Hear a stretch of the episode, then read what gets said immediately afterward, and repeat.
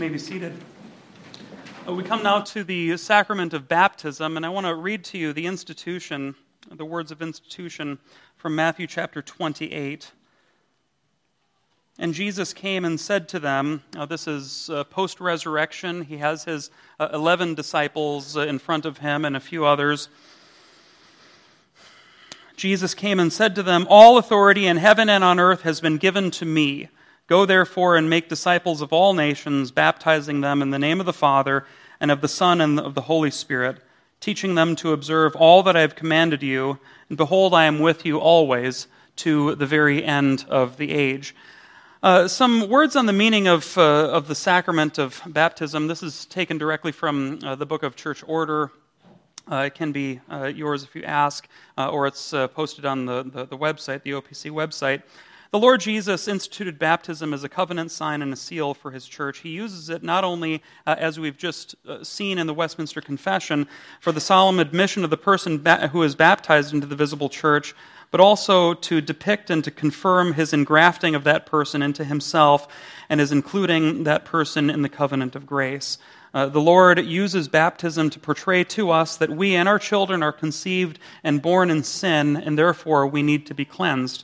He uses baptism to witness and to seal to us the remission of sins and the bestowal of all the gifts of salvation through union with Christ. Baptism with water signifies and seals cleansing from sin by the blood and the Spirit of Christ, together with our death unto sin and our resurrection unto the newness of life by virtue of the death and resurrection of Christ. Now, as we've already uh, read as well from the confession, the time of the outward application of the sign doesn't necessarily coincide with the inward work of the Holy Spirit, which the sign represents and seals to us. Because these gifts of salvation are the gracious provision of the triune God, uh, who is pleased to claim us as his very own, we are baptized into the name of the Father, the Son, and the Holy Spirit. In our baptism, the Lord puts his name upon us. He claims us as his own. He summons us to assume the obligations of the covenant. He calls us to believe. That is our chief obligation in, in the covenant of grace. It's not to work, our chief obligation in the covenant of grace is to believe, to believe in Jesus as our Savior, to renounce the world, the flesh, and the devil, and to walk humbly with our God in devotion to His commandments. Uh, and, and, an exhortation now to the members of this con- congregation. Uh, keep in mind this as solemn vows are about to be made before you baptism is now administered uh, you who are baptized will do well to take this occasion to reflect on your own baptism Christ has put his name and has claimed you as his own. He calls you to be repentant for your sins against your covenant God, to confess your faith before men, and to live in newness of life to God who sealed his covenant with you by the blood of his own Son. Now, the ground of baptizing uh, infants. Why do we go about baptizing infants? So, although our young children don't yet understand these things, uh, they're never, nevertheless to be baptized. God commands all who are under his covenant of grace to be given the sign of the covenant. God made this promise to covenant uh, children of believers and to their offspring in the Old Testament when he declares to Abraham in Genesis 17, I will establish my covenant between me and you and your seed after you in the generations to come for an everlasting covenant to be a God unto you and to your seed after you. That's Genesis 17, verse 7. For this reason, in the Old Testament, God commanded that covenant infants be given the sign of circumcision. Uh, the covenant uh, of grace is the same in essence in the Old Testament as in the New Testament. Indeed, the grace of God for the consolation of believers is even more fully manifest in the New Testament. Thus, rather than rescinding the covenant promise to believers and to their offspring in the New Testament, God reaffirms it. He declares that the promise is to you and to your children. Acts chapter 2, verse 39. He promises, Believe on the Lord Jesus Christ, and you will be saved, and your house. That is uh, Paul speaking to the Philippian jailer in Acts chapter 16, verse 31. He affirms that if even one parent is a believer, the children are holy. That's uh, 1 Corinthians chapter 7, verse 14.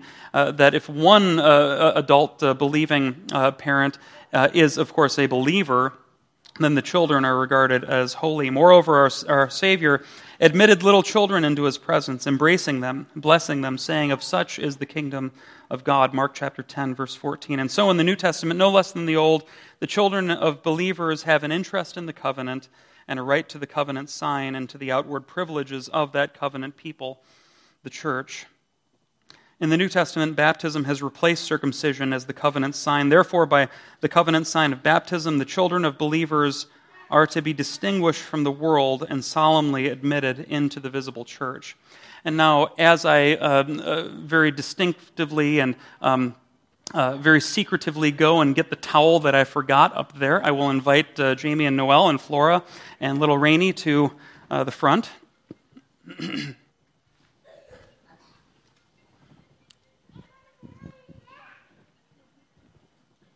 See, all eyes are on the cute little little ones right here. Nobody even noticed that I didn't, didn't uh, bring the towel. See how sneaky I am. uh, these are baptismal vows. You can follow along on the back of the bulletin if you're interested in knowing exactly what, uh, what I'm uh, asking to Jamie and Noel uh, as they raise a little Rainey in the fear and admonition of the Lord. Uh, please answer by saying, We do. Do you acknowledge that although our children are conceived and born in sin, therefore subject to condemnation, they are holy in Christ by virtue of the covenant of grace, and as children of the covenant are to be baptized? Do you promise to teach diligently to Lorraine the principles of our holy Christian faith revealed in the scriptures of the Old and New Testaments, summarized in the Confession of Faith and catechisms of this church? Do. Do you promise to pray regularly with and for Lorraine? And to set an example of piety and godliness before her? And finally, do you promise to endeavor by all the means that God has appointed to bring Lorraine up in the nurture and admonition of the Lord, encouraging her to appropriate for herself the blessings and fulfill the obligation of the covenant? Do. Uh, let's pray. Uh, Father in heaven, we do thank you uh, for your presence here. We thank you for the sacrament of baptism and all that it seals and signifies uh, your goodness, uh, the washing with water with the word, uh, the, uh, the, the cleanliness with which we walk in newness of life. We thank you for your presence here. We pray now for the blessing of the triune God that you would be with us as we administer uh, this sacrament and everything that it seals and signifies and that in time that your grace to Lorraine as promised here would be realized as she uh, walks and, and conducts herself in the manner of a family that loves you uh, wholeheartedly. Would you be with us now? We pray this in Christ's name. Amen. Okay. Now comes the, the moment of baptism. Now, here. Hey, little one. She's doing okay so far. Hey.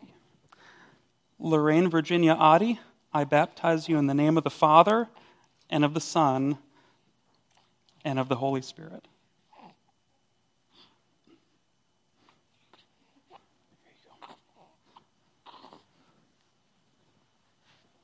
Yes, I do a lot of water. Am I sorry? No, not at all. Uh, as Lorraine is baptized into Christ and becomes a member of this visible church, now, hear that. As she becomes a member of this visible church, there is a distinction between uh, uh communal members and non communal mem- members, but she is now a member nevertheless. As Lorraine is baptized into Christ and becomes a member of this visible church, the whole congregation is obligated to love her and to receive her as a member of the body of Christ, uh, because Ephesians 4, we are all baptized by one Spirit into one body, and therefore are members of one another. Christ claims this little one, this little child, as his own and calls you to receive her in love and commitment. Therefore, you ought to commit yourselves before God uh, to assist her, to assist Lorraine and her parents in Christian nurture by godly example, by prayer, and by encouragement in our most precious faith. And to the parents, um, to Jamie and Noel, uh, beloved in Jesus Christ, we give thanks to God for this little child he's given to you, uh, the second one and for your expressed desire for her to know the Lord and to follow him all of her days. Along with the great blessing of, of the gift of this child have come responsibilities that you've just acknowledged and to which you have solemnly committed to yourselves. And I charge you to continue steadfastly in the commitments that you have made before God and these witnesses, today humbling, relying upon the grace of God and the diligent use of the means of grace, especially the Word of God, sacraments, and prayer. Congratulations. Yeah. Thank you. Uh, let's pray. Let's pray really quick. Uh, Father in heaven, we do again give you thanks for this, uh, this little one and for Jamie and Noel and for Flora, uh, for the family now to, uh, to witness this beautiful event and again to be reminded of how much you wash us. Uh, you douse us, you, uh, you rinse us richly, as your word says in Titus 3, uh, with your spirit. And so we uh, thank you, O Lord our Father, uh, for doing this, for being there for us. We thank you for the covenant of grace and for uh, you to, to condescend to us in grace and in mercy. And we pray, Lord, that, that you would make again this, this covenant of grace real to her uh, applying to her and enabling her uh, to be a covenant keeper all the days of her life, daily dying to sin and walking in newness of life found in Jesus Christ. We thank you for all of these things, and we thank you again for little Rainey. Pray this in Christ's name.